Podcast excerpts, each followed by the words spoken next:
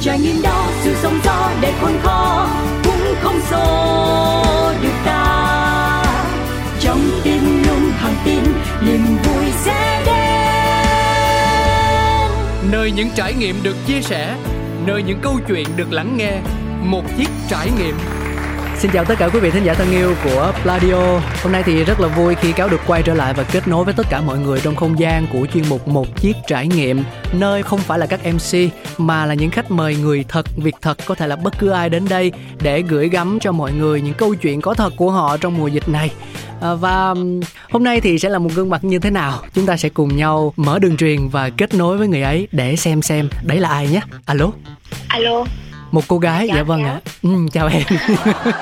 Hồi hộp quá, lâu lắm rồi thì anh mới có cái cảm giác được ngồi lại trong phòng thu và được uh, kết nối với lại một khách mời từ xa qua chiếc điện thoại như thế này. Có thể được sống đúng với lại cái không gian mà mình yêu thích. Không thấy mặt, không thấy mũi, không thấy trang phục như thế nào mà chỉ có tiếng thôi. Cho nên là hôm nay thì anh cũng mong muốn rằng là anh và em sẽ có một cái cuộc trò chuyện thật là thoải mái với nhau nhé. Dạ, uh, trước hết là cũng muốn chúc mừng anh Cáo bởi vì đã được uh, sống đúng với bản thân. Sống đúng với bản chất. Dạ, với lại uh, thiệt là đúng là cũng lâu lắm rồi thì em mới lại uh, có thêm cái uh, trải nghiệm là lại nghe một cái cuộc điện thoại rồi lại thu âm giống như thế này. Và cũng muốn là gửi lời uh, chào đến uh, quý thính giả của Một Chiếc Trải Nghiệm. Và rất là cảm ơn anh Cáo đã có lời mời em tham gia. Ừ, thực ra thì uh, khách mời ngày hôm nay của chúng ta là rất có tâm luôn. Bạn ấy hỏi địa chỉ của phòng thu là ở đâu để uh, nếu có thể sắp xếp được thời gian thì lên tận nơi. Nhưng mà mọi người cũng biết đó, khi mà chúng ta đang ở trong giai đoạn bình thường mới thì cái sự chủ quan của cộng đồng nó cũng sẽ rất là dễ xảy ra. Nên là mặc dù là làm một cái chương trình về radio như thế này thôi, nhưng mà chúng tôi vẫn mong muốn được truyền tải thông điệp là hãy luôn luôn đảm bảo năm K mọi lúc mọi nơi. Như kiểu là hồi xưa thì mình ngại đội nón bảo hiểm, nhưng mà bây giờ thì ai ra đường cũng đội và cũng đeo khẩu trang rồi. Nên là mình hãy hình thành một cái thói quen thật là tốt nhé. Đó, nên là mới có cái chuyện là gọi điện từ xa này, chứ được ngồi cạnh khách mời trò chuyện trực tiếp thì nó lại chẳng thích quá. Dạ đúng rồi, mà cũng xin chia sẻ thêm một xíu là ban đầu thì nhiệt tình lắm, nhưng mà hỏi địa chỉ phòng thu xong thì dạ đồng ý liền với phương án là gọi điện. Có những cái anh cũng giữ hình ảnh cho khách mời á, nên mình cũng không cần thiết nói ra em. Dạ em thật thà lắm anh. À, và từ nãy đến giờ lo tám quá mà quên mất giới thiệu cho mọi người biết khách mời của chúng ta ngày hôm nay là ai. Chắc là để em tự uh, chia sẻ đi ha. Dạ, à, một lần nữa xin được gửi lời chào đến quý khán giả. Thì mình tên là Kiều Khanh. Công việc của Thùy Khanh thì cũng không có khác so với anh Cáo quá nhiều, đó chỉ là thuộc bản khác thôi. Thùy Khanh cũng là một em xê, biên tập viên, ờ, nhưng mà xa rời môi trường radio thì cũng đã khá là lâu rồi. Cho nên là lên sóng ngày hôm nay thì có gì hồi hộp thì mong mọi người bỏ qua. Có hai cái yếu tố ở Kiều Khanh Cáo rất là muốn được khai thác. Thứ nhất là trong cái giai đoạn giãn cách vừa rồi á, với những cái công việc đặc thù như là em xê, người dẫn chương trình, thì nếu mà phải xa sân khấu với ánh đèn, với rất là nhiều những khán giả ở bên dưới thì nó sẽ là một cái thử thách vô cùng to lớn. À, và cái thứ hai nữa rằng là bản thân Khanh cũng đã có gia đình, và một cái yếu tố bất đắc dĩ đó là bạn phải xa những người thân của mình, mà cụ thể hơn đó là xa con. Trong một cái thời gian rất là dài như vậy, mình đi công tác thì cái chuyện xa con là điều bình thường, có thể là một tháng, hai tháng ai cũng sẽ gặp phải. Nhưng mà ở đây là mình xa con trong một cái hoàn cảnh không mong muốn và không làm khác đi được, trong một cái thời gian nó gần nửa năm như thế, thì sẽ có rất là nhiều những cái cảm xúc mà chúng tôi muốn được Kiều Khanh chia sẻ về cái điều đó. Bởi vì có rất là nhiều những thính giả tôi biết được rằng là cũng đã từng trải qua hoặc đang ở trong cái hoàn cảnh như vậy, đang chọn lựa cho mình rất là nhiều những cách thức tương tác với vấn đề của mình khác nhau. Đó, cho nên là hôm nay thì mong là Khanh sẽ kể cho mọi người nghe về những cái cảm xúc của mình và cách để Khanh đương đầu với những cái vấn đề đó nó như thế nào nhé. Dạ, xin chia sẻ với mọi người thêm một xíu thì hiện tại là Khanh đã là mẹ của hai bé rồi. Ờ, một bé bốn tuổi và một bé hai tuổi. Thì uh, trong cái khoảng thời gian mà do giãn cách á, thì bởi vì là do là bé nhỏ, bé hai tuổi á, bé gái thì ở với ông bà ngoại, uh, thì Khanh thường là sẽ lui tới nhà mình và nhà ngoại, mặc dù cách nhau khoảng cũng gần hai mươi cây số, cự ly thì không xa nhưng mà lại là khác tỉnh. Cho nên là giãn cách xã hội xảy ra một cái là lập tức bị gián đoạn trong cái chuyện mà đi lại. Thì vốn dĩ là ngày thường thì mình cũng có thể là sắp xếp công việc xong sớm là mình có thể chạy về phía con, hoặc là sắp xếp là hai, bốn, sáu nhận lịch đi quay đi thu, còn ba, năm, bảy thì có thể là nhận ít lịch hơn, mình có thể sắp xếp về sớm, hoặc là mình có thể ở trọn vẹn cả ngày với con ở nhà ngoại chẳng hạn. Tại vì do một phần là cũng vì lý do cá nhân là Khanh là mẹ đơn thân, cho nên là Khanh sẽ phải chủ động sắp xếp trong việc là dành thời gian như thế nào cho hai con.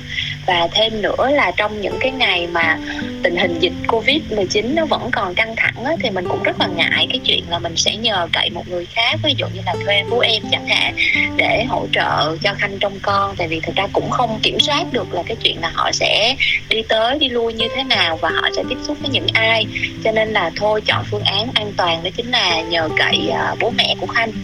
Thì Khanh còn nhớ cái thời điểm đó chính là vào cuối tháng năm, vào cuối tháng năm khoảng ngày hai mươi bảy, hai mươi tám tháng năm gì đó. Thì sáng hôm đó Khanh đi làm, rồi nhà ngoại đi làm cũng giống như mọi ngày thôi. à, Thì em bé nhà Khanh thì rất là quấn mẹ, thì hôm đó lại còn ôm cổ mẹ. Và lúc à, đặt bé xuống để đi làm á, thì Khanh nhớ là bé vẫn còn níu chân mình và à, ngước lên nhìn mẹ, xong rồi hỏi là mẹ đi đâu? Đó, một cái chất giọng ngọng líu ngọng lô vậy đó, mà kiểu như hỏi vừa thắc mắc mà vừa hờn. Tại vì tầm đó thì Khanh cũng đi hơi nhiều, đi làm hơi nhiều. Xong rồi mình cũng không có ngờ được là hôm đó mình lên Sài Gòn mình đi làm. Rồi xong rồi cỡ hai ba ngày sau, khi mà công việc vẫn còn chưa có sắp xếp xong, thì uh, cái việc mà giãn cách xã hội nó được ấn định và nó diễn ra là ngay lập tức là mình không còn cái cách nào khác, là bây giờ mình phải ở Sài Gòn và uh, không có về được với con. Và vào thời điểm đó thì mình cũng hoàn toàn không có ý thức được cái chuyện là mãi đến tận là khoảng năm tháng sau thì mình mới gặp lại con một cách trực tiếp được. Ờ, cái tâm trạng lúc đó thì thực ra lúc mới đầu á thì không phải là quá hoang mang, cũng cảm giác rất là bình thường thôi. Tại vì vốn dĩ là Khanh nghĩ là vào thời điểm đó thì có thể có rất là nhiều người cũng cùng suy nghĩ với Khanh, đó chính là chúng ta không phải là lần đầu tiên trải qua giãn cách xã hội và không phải là lần đầu tiên đối mặt với những cái vấn đề nó liên quan đến dịch bệnh. Cho nên là mình cũng hơi hơi còn lạc quan, là nghĩ là ờ thôi cố gắng, à, tại vì Việt Nam mình hiện tại cũng đang kiểm soát dịch khá là ổn mà. À, vào thời điểm tháng năm đó mọi người, thì mình có suy nghĩ như vậy, thì chắc là và cũng hy vọng là trong vòng khoảng uh, một đến hai đợt giãn cách thôi, khoảng nửa tháng cho đến tầm một tháng thôi, thì mọi thứ nó sẽ trở lại trong tầm kiểm soát và rồi mình sẽ về được với con.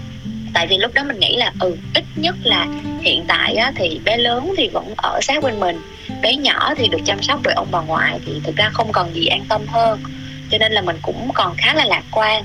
Tuy nhiên là cứ một đợt giãn cách hai tuần, rồi lại đến hai đợt, rồi lại đến ba đợt, cho đến khi mà mình bắt đầu là mình không còn phân biệt giữa các con số chỉ thị với nhau nữa, thì mình bắt đầu là mình ngấm đòn.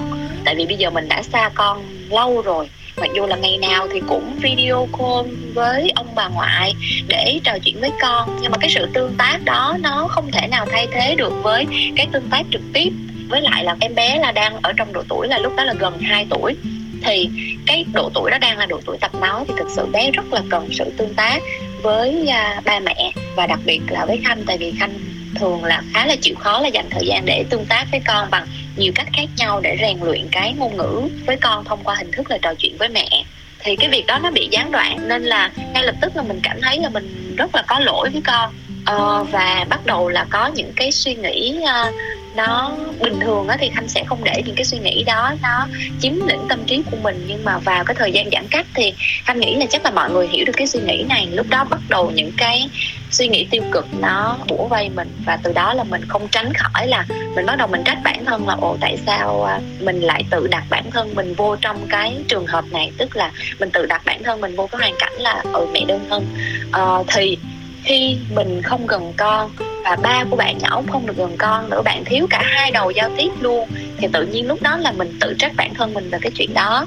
Và thêm nữa là uh, mình cũng hơi hơi mình suy nghĩ là ủa vậy tại sao ngay từ sớm hơn mình không có sắp xếp được cái công việc, hay là mình không sắp đặt được cái cách chăm sóc bé như thế nào để cho mà bé lúc nào cũng ở sát bên mình, hoặc là ông bà ngoại ở sát bên mình chẳng hạn, thì như vậy lúc đó có phải là đỡ hơn không.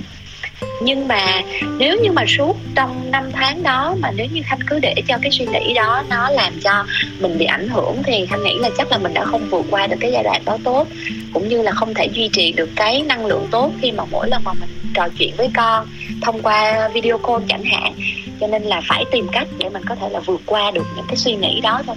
Mặc dù mình không ở trong hoàn cảnh của Khanh, của khách mời, nhưng mà mình cũng cảm nhận được phần nào. Nếu như mà mình đang làm cha làm mẹ thì mình cũng có thể cảm nhận được phần nào cái xúc cảm khó khăn mà Khanh phải đối diện. Thế thì từ đầu đến cuối cũng chỉ có một mình Khanh phải tự thỏa thuận, phải tự tương tác và phải tự giải quyết với những cái rối bời ở trong lòng như vậy, hay là nó có một cái sự giúp đỡ từ một yếu tố ngoại quan nào đó không Khanh?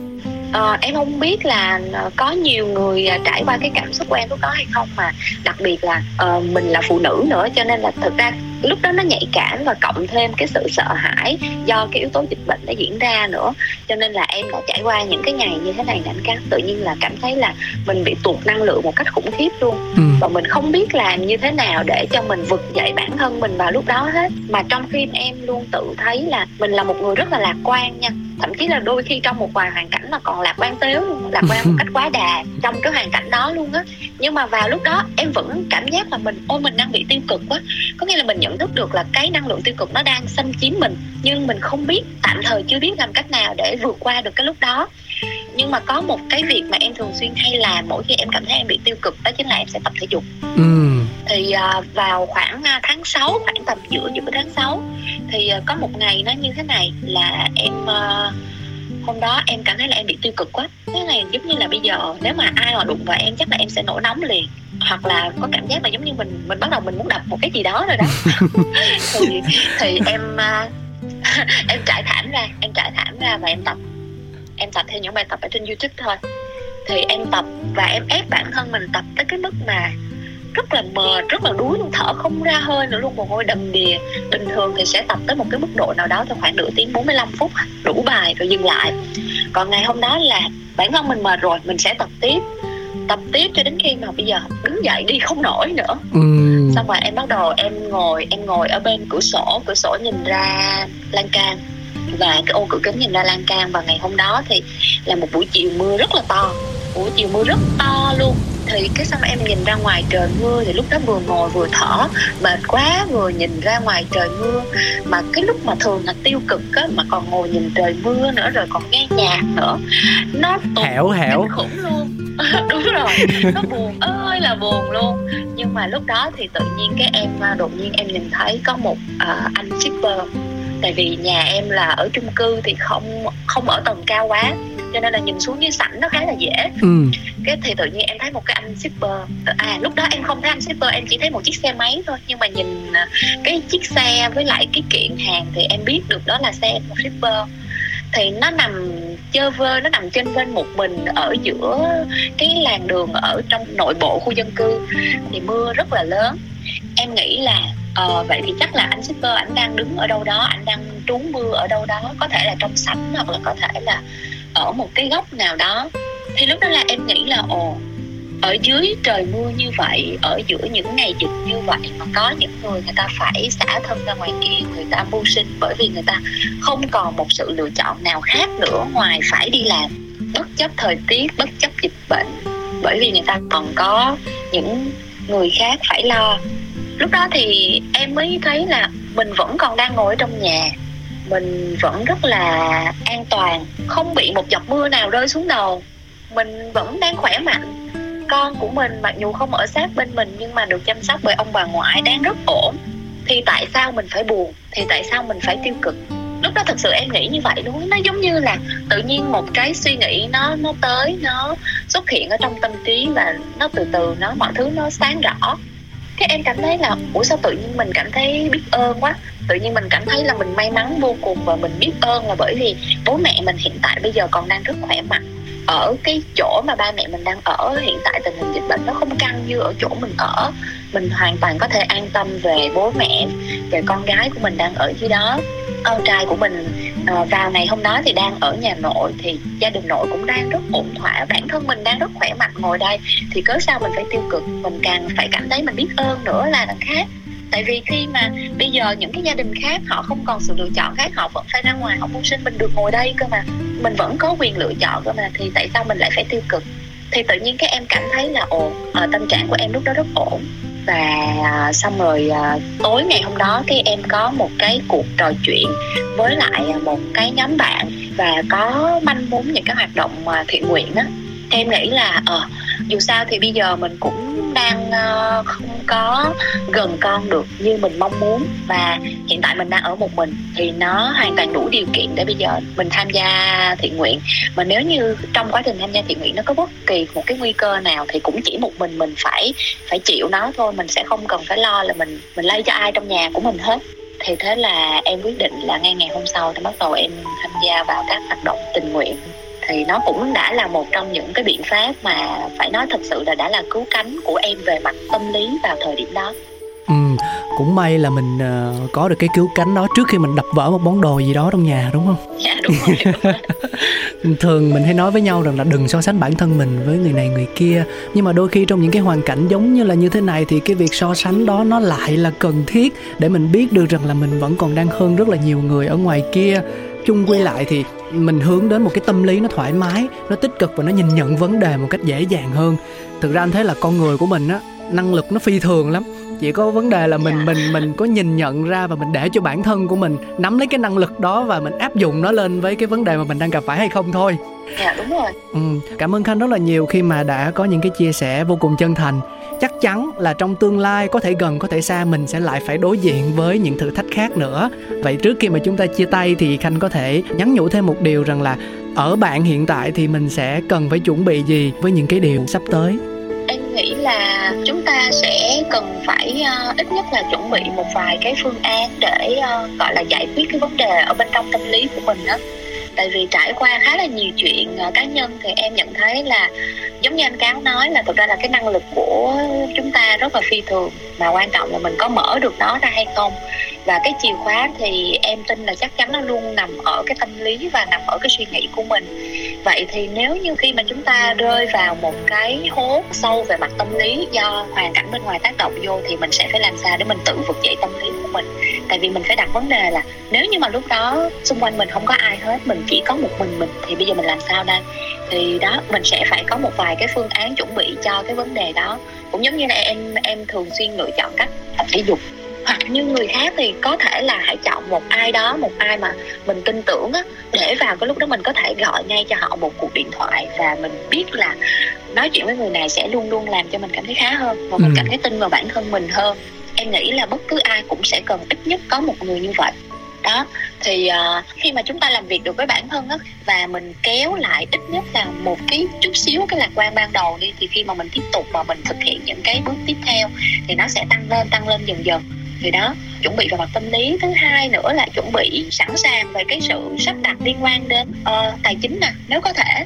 Về nhân lực, ví dụ như là đối với những cái việc gia đình thì mình luôn có backup, nếu như không phải là mình thì ai ở trong gia đình mình sẽ xử lý cái vấn đề đó. Cũng giống như em, nếu như mà em không thể trực tiếp chăm sóc con thì em luôn biết ơn bố mẹ của mình, bố mẹ ruột của mình vẫn luôn ở đó để có thể là hỗ trợ mình, hoặc là bà nội của hai đứa nhỏ vẫn luôn luôn là người mà sẵn lòng hỗ trợ em bất cứ lúc nào trong việc là chăm sóc các bạn nhỏ. Ngoài ra thì em nghĩ là mình nên cần nghĩ xa hơn về cái chuyện này để có cách sắp đặt trong những cái phương án mà phải nói là sự lựa chọn cuối cùng á, phương án cuối cùng á.